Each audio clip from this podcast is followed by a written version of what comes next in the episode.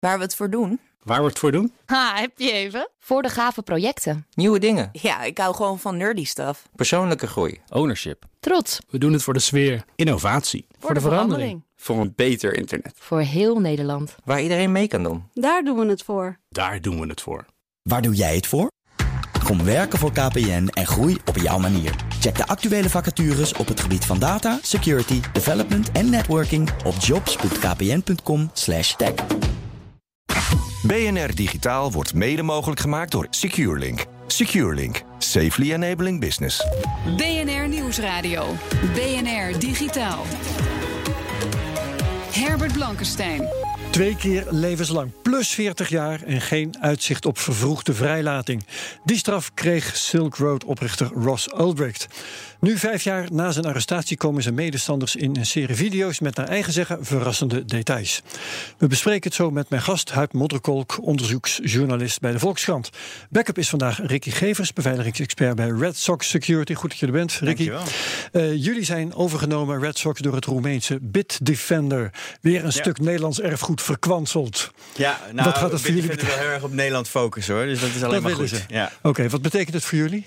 Uh, eigenlijk vrij weinig. Uh, alles gaat door zoals het gebleven is. Bitdefender is traditioneel gezien heel erg uh, gefocust op de client. Dus de, de consument thuis, zeg maar. Mhm. En wij zijn wat meer gefocust op de business. En via ons willen ze dat gedeelte gaan, gaan uitbreiden. Een goede match, zoals Ja, dat heet. absoluut. Echt Ja. de beste match die er is. Absoluut. Ah, Oké, goed.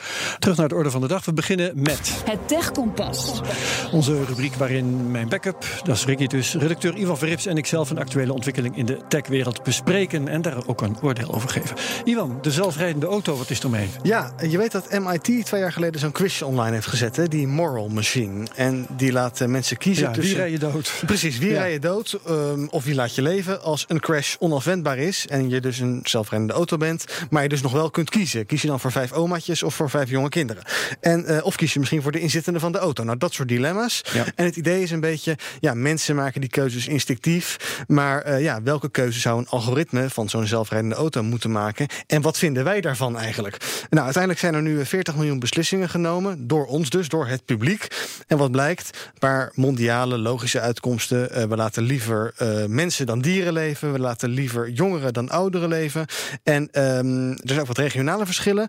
Bijvoorbeeld, eh, wij hier eh, vinden eh, jongeren allemaal heel belangrijk. Maar in China hebben ze nog wat meer eh, respect en aanzien Oh ja. voor oudere mensen. Dus dat zie je ook terug in die cijfers. Nou, allemaal heel interessant. Maar de vraag is een beetje de morele dile- rel- dilemma's rondom die zelfrijdende auto's. Wat moeten we daar nou mee? Hebben we dan iets aan die moral machine cijfers?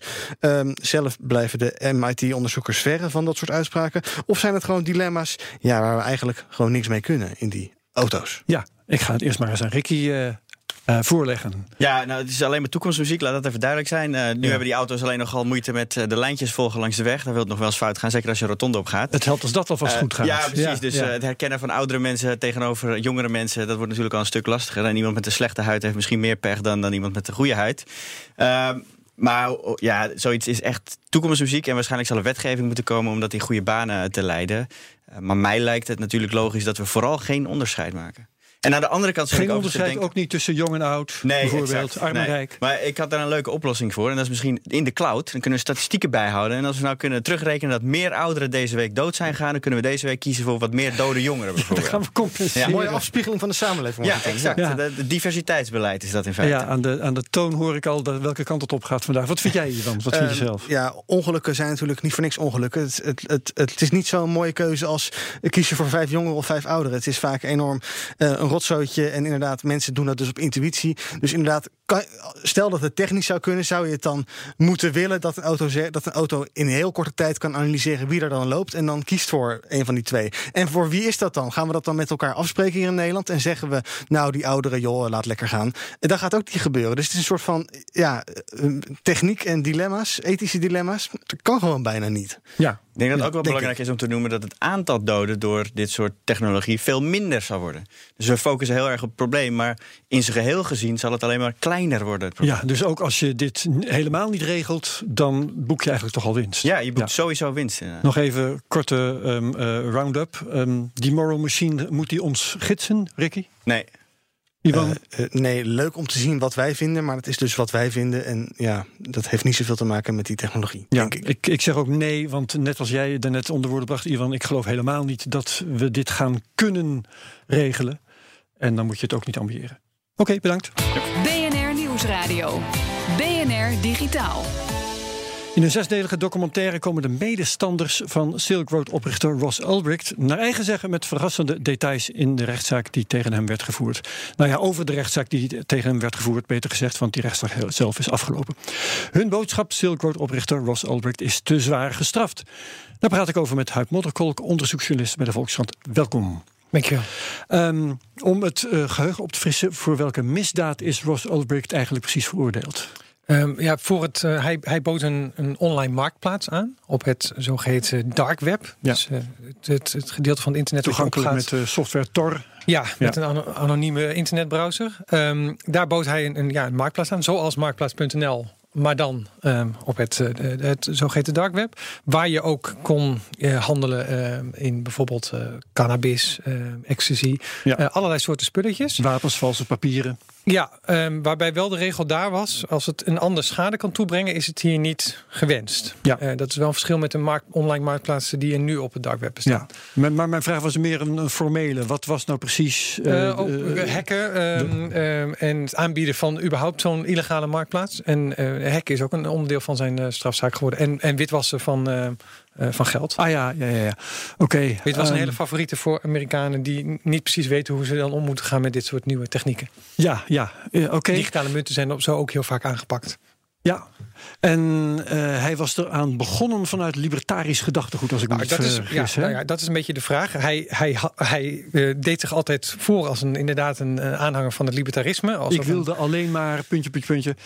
Ja, dus, ja, we kunnen het alleen maar terug reconstrueren. En zijn mm -hmm. ouders eigenlijk ook. Zijn moeder is een van zijn felste pleitbezorgers. Of de, uiteraard. ja. ja. uiteraard. Maar je kan ook denken, ik laat het een beetje. Ja, hij is nou eenmaal veroordeeld. Maar mm. zij nou, probeert al jaren voor hem op te komen. zij zegt dat ze nooit heeft geweten van het bestaan van deze uh, marktplaats. Uh, maar zij zegt inderdaad ook dat hij ja, heel erg geloofde in dat libertarisme. Dus een kleine rol voor de overheid en grote individuele autonomie, zeg maar. Ja. Recht op privacy, recht op anonimiteit vond hij heel belangrijk. Ja. ja. Hoe hebben ze hem gevangen? Nou, hier wordt het lastig. Ah, um, want okay. um, uh, daar zijn heel veel verschillende theorieën over. Um, de Amerikanen... Dat is raar, want je zou toch zeggen, na zo'n ja, rechtszaak, rechtszaak dat, ja. dat er duidelijkheid ja, over maar hier, dat, nou, Technisch bewijs is soms ook lastig bewijs. En zeker uh, waar het hier aan om gaat. Want ja, zo'n, zo'n, hij heeft eigenlijk geen fysieke plek, zo'n marktplaats. Die nee. zit dus meer, zeg maar, op het internet ergens. Op, en, maar dat heeft, het heeft een fysieke plek, alleen dat kun je niet zien.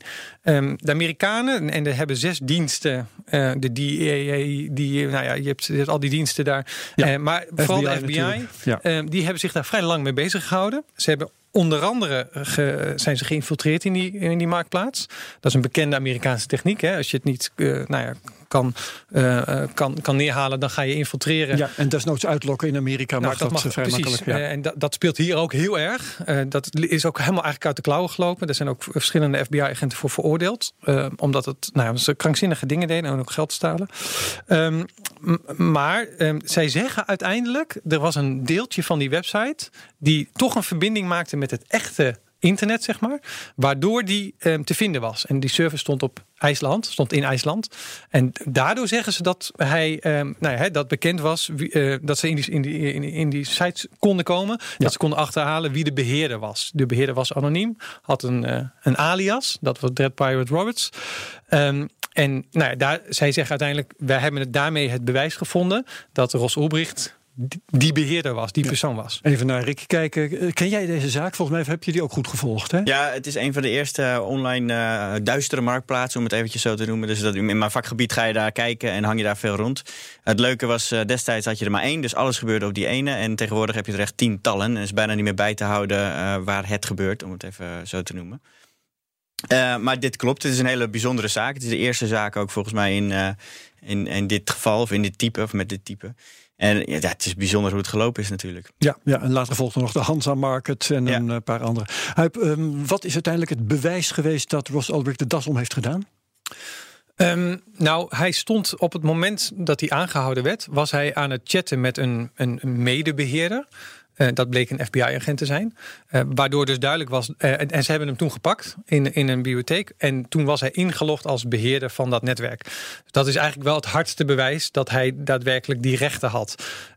daarna zijn ze natuurlijk gaan terug ook nog re redeneren traceren, ja. en traceren. Dus het beste eigenlijk wat je in de opsporing is dat het beste wat je kan hebben. Dat je iemand echt achter ze. Het was een hete daadje, hè? Ja, in feite een soort van hete daad. En je moet dan ook nog hopen dat op het scherm op dat moment plaatsvindt waar je naar op zoek bent.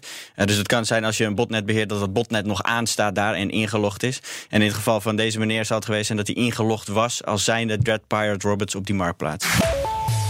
Medestanders van Silk Road oprichter Ross Ulbricht zijn er zeker van. Hij is te zwaar gestraft. En om die boodschap bij te zetten, komen ze met een zesdelige documentaire met naar eigen zeggen verrassende details. We praten daar zo over verder. BNR Nieuwsradio. BNR Digitaal. Ik praat met onderzoeksjournalist Huip Modderkolk van de Volkskrant over Ross Ulbricht, oprichter van de anonieme online marktplaats Silk Road. Um, de, de, documentaire die nou uit is, daarin worden allerlei uh, dingen aan de orde gesteld die niet zouden kloppen aan het proces. Dat is uh, gevoerd. En op grond waarvan Ross Ulbricht tot twee maal levenslang, plus nog eens een keertje 40 jaar is veroordeeld. No ja, parole. Ja, die is Amerikaans, ja. ja. Ja, daar zijn ze niet kinderachtig in. Nee. Um, in zijn grafkist uh, mag je liggen. ja. ja, allerlei, allerlei uh, dingen, uh, daar wijzen ze op. Met allerlei bronvermeldingen. Ook nog een keertje Mark Carpellis, ooit eigenaar van Mt. Gox, Bitcoin-beurs. Die zou een essentiële rol hebben gespeeld. Ulbricht zou tamelijk vroeg de leiding hebben overgedragen aan iemand anders. Die niet wordt genoemd. De rechter zou partijdig zijn geweest. Er zijn allerlei dingen... Um, heb jij dat soort in het volgen van dat proces, dat soort onregelmatigheden ook opgemerkt? Nou ja, het, het is ja. Um, er, zijn een paar uh, belangrijke vragen bij uh, hoe dit uiteindelijk is gegaan. Nou, we hadden het net al even kort over de, de bewijslast en hoe die daadwerkelijk verzameld is. Ja. Een aspect daarvan is dat, dat de FBI is gaan infiltreren en dat het zo is dat um, hij um, toen, toen de aanklacht kwam, werd hij ook onder andere aangeklaagd voor het organiseren van een huurmoord. Nou, ja. Dat klonk bizar. Um, maar Meerdere geloof ik zelfs. Hè? Ja, ja, en, en, en in één geval, uh, nou, wat, wat er is gebeurd is dat er een, een soort fictieve ruzie is ontstaan tussen de beheerders van dat platform en waarbij infiltranten van de, uh, van de FBI hebben geopperd aan hem van nou zullen we die anders uit de weg ruimen. Dan hebben ze volgens mij nog een soort blik met uh, toma tonijnsoep, tomatensoep of zoiets. Braaksel moest Bra lijken, ja. Wat dan Braaksel voorstelt om en een foto van genomen dat als bewijs dient en dat hebben ze ingebracht. Maar dat was allemaal zo, nou het was absurd. En het, eh, het, was ook zo dun dat het uiteindelijk geen rol heeft gespeeld in de rechtszaak.